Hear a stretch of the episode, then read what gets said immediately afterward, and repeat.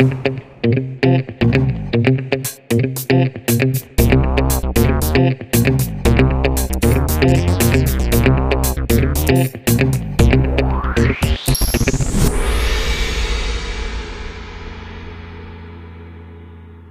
bentrovati amici con un nuovo episodio di Gong, il podcast di Round 2 in cui vi raccontiamo l'attualità videoludica. Oggi puntata molto particolare nel senso che viene registrata in maniera asincrona. Io sono nello studio di, di, di casa mia a Busto Arsizio mentre Francesco è sceso per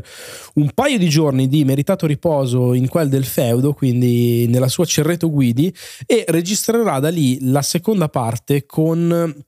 un approfondimento sul DLC di Resident Evil Village che è appena stato pubblicato, quindi mi scuso per eventuali magari eh, alternanze a livello di, di, qualità audio, però abbiamo comunque voluto registrare una puntata di Gong e registrarla anche in questa maniera un po' magmatica direi. Eh, io vado con una notizia eh, che riguarda PlayStation e in particolare l'intenzione ufficiale, eh, trapelata da una serie di annunci di lavoro di Sony di costruire un nuovo team AAA che va a recuperare eh, diciamo delle, delle, figure da due studi diversi. Uno è eh, Naughty Dog, sappiamo una delle eccellenze assolute eh, all'interno dei PlayStation Studios, e l'altro invece è uno studio un po' meno conosciuto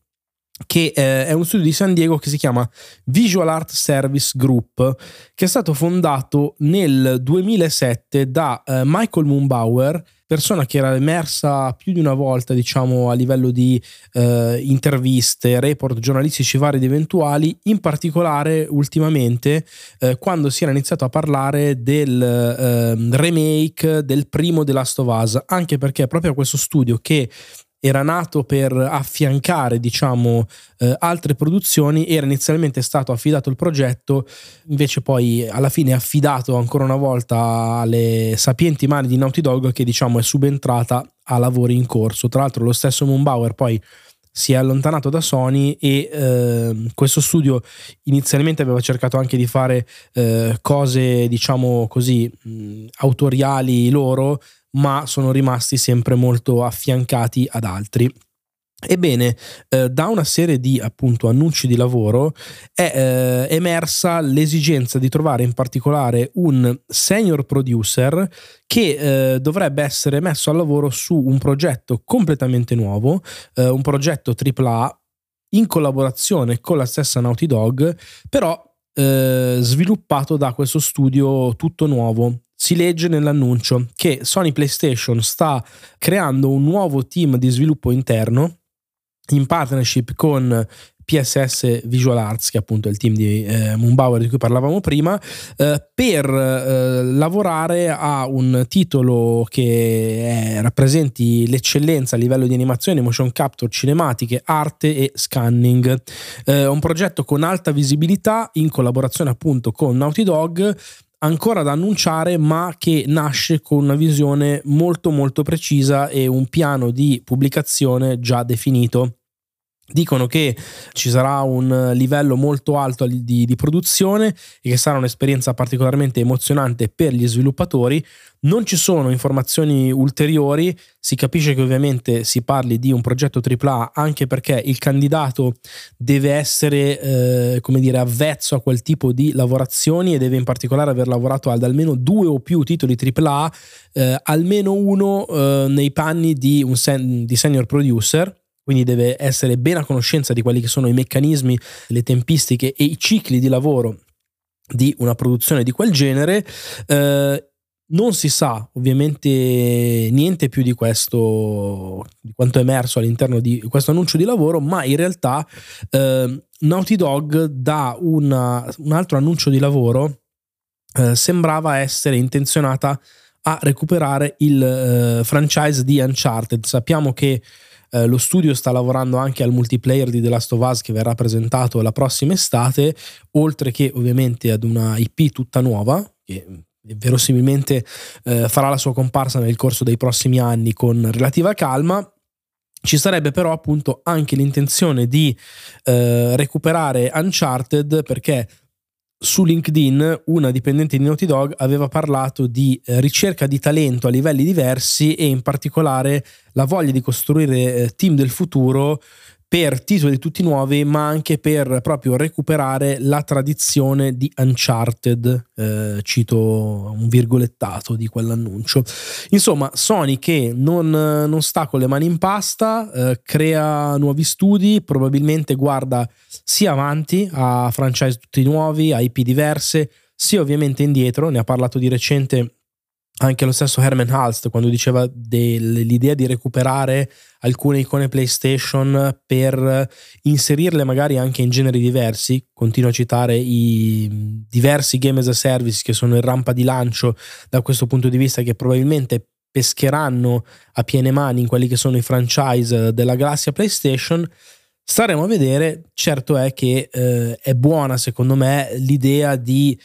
guardare avanti, di eh, ovviamente assumere nuove pro- professionalità, di eh, pensare proprio alla creazione di studi nuovi e in generale di non limitarsi agli immaginari che già conosciamo, che già amiamo, ma al contrario eh, l'indole secondo me, la spinta verso il futuro, verso la novità, eh, verso l'idea di magari avere anche il coraggio di mettere in pensione per un po' uh, Kratos, uh, i vari Horizon, tutte le serie più o meno nuove che sono già state create, secondo me è anche uno slancio verso questa next gen che fa fatica a decollare, ma che ci auguriamo per i prossimi anni possa effettivamente spiccare il volo. Ed eccoci qua, la seconda parte di questo episodio la registro io, scusate per il cambio di qualità, ma sto appunto registrando dal mio eremo toscano, quindi non ho tutta l'attrezzatura che invece Marco ha a disposizione. Eh, e da qui vi voglio raccontare non tanto una notizia, ma eh, un prodotto, o meglio un DLC che eh, arriva questa settimana sul mercato. Sto parlando di Shadows of Rose, eh, il contenuto aggiuntivo di Resident Evil Village, che porta con sé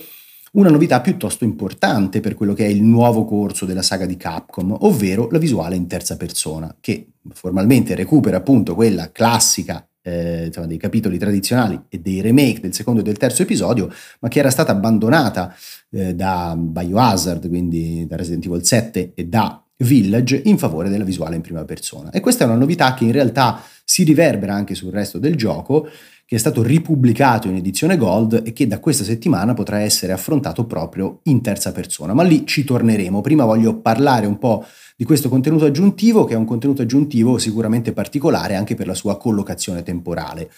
Qui sto per fare anche uno spoiler, fra l'altro, sul finale di Village, quindi se siete fra quelli che seguono ardentemente la trama di Resident Evil e non avete ancora giocato l'ultimo capitolo ehm, della saga pubblicato da Capcom, potete scappare.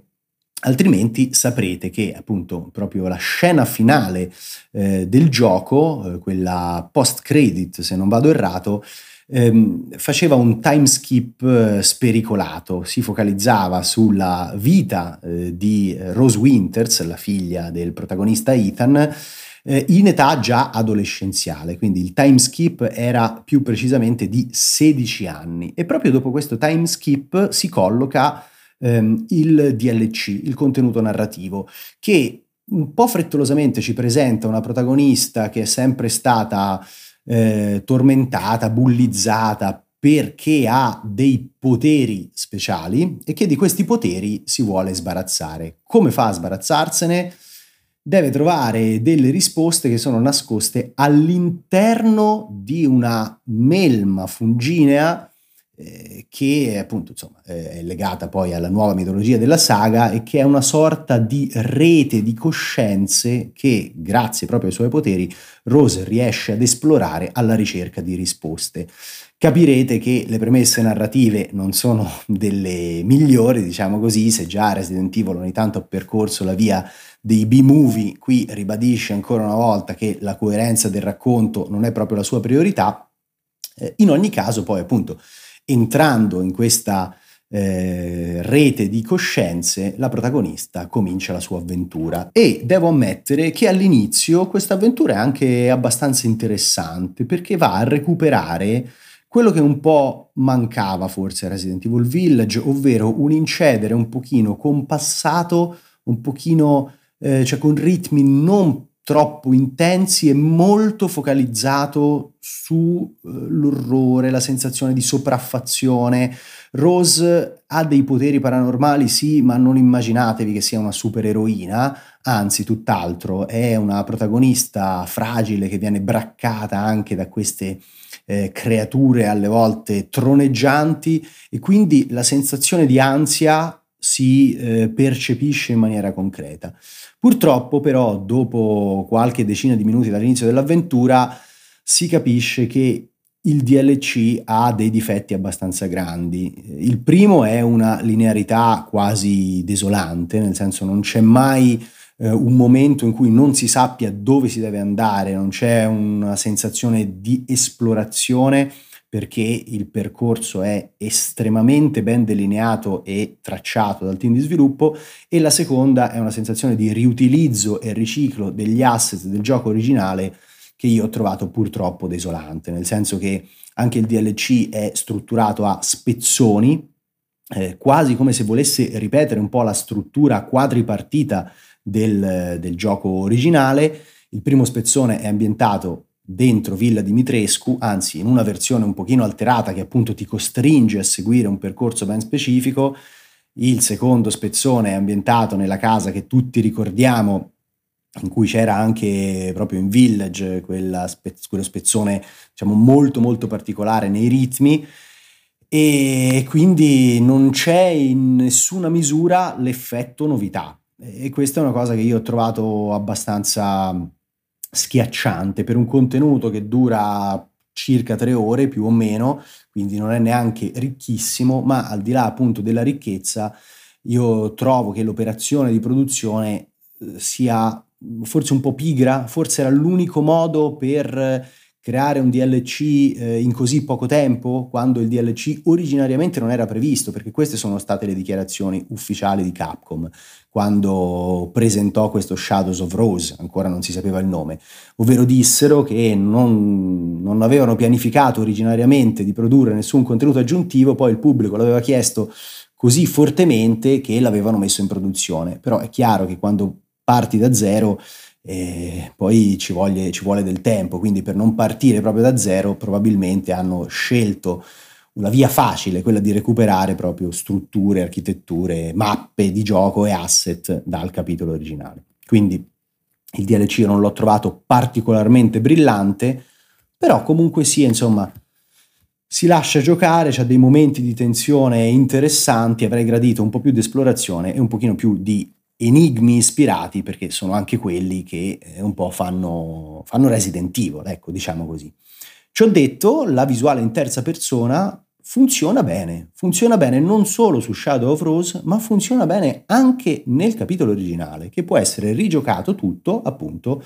eh, scegliendo questa nuova inquadratura. Tutto o quasi, nel senso che le cutscene, eh, quindi le scene di intermezzo di Resident Evil Village resteranno sempre e comunque in prima persona. Sarebbe stato un po' troppo chiedere anche di ricostruire pure queste scene di intermezzo, invece il gioco si gioca in terza e funziona bene,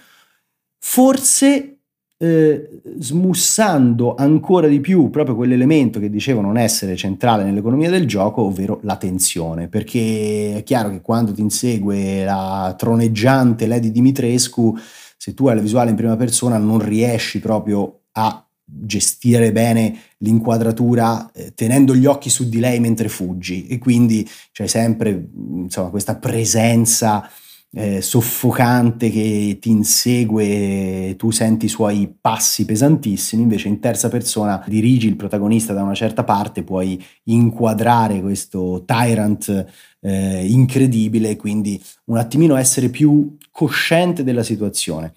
Eh, ci sono anche alcuni enigmi che non funzionano benissimo in terza persona, ma complessivamente è un'esperienza che comunque è piacevole. Potrebbe anche darsi che qualcuno voglia rifarsi il gioco mh, con questa nuova visuale un pochino per eh, riavvicinarsi a quella che era appunto la visuale dei remake e a quella che sarà poi la visuale del remake del quarto capitolo eh, magari appunto buttandolo un po' più sull'azione e perdendo definitivamente questa venatura horror che Village non ha mai sottolineato neppure come aveva fatto il suo predecessore.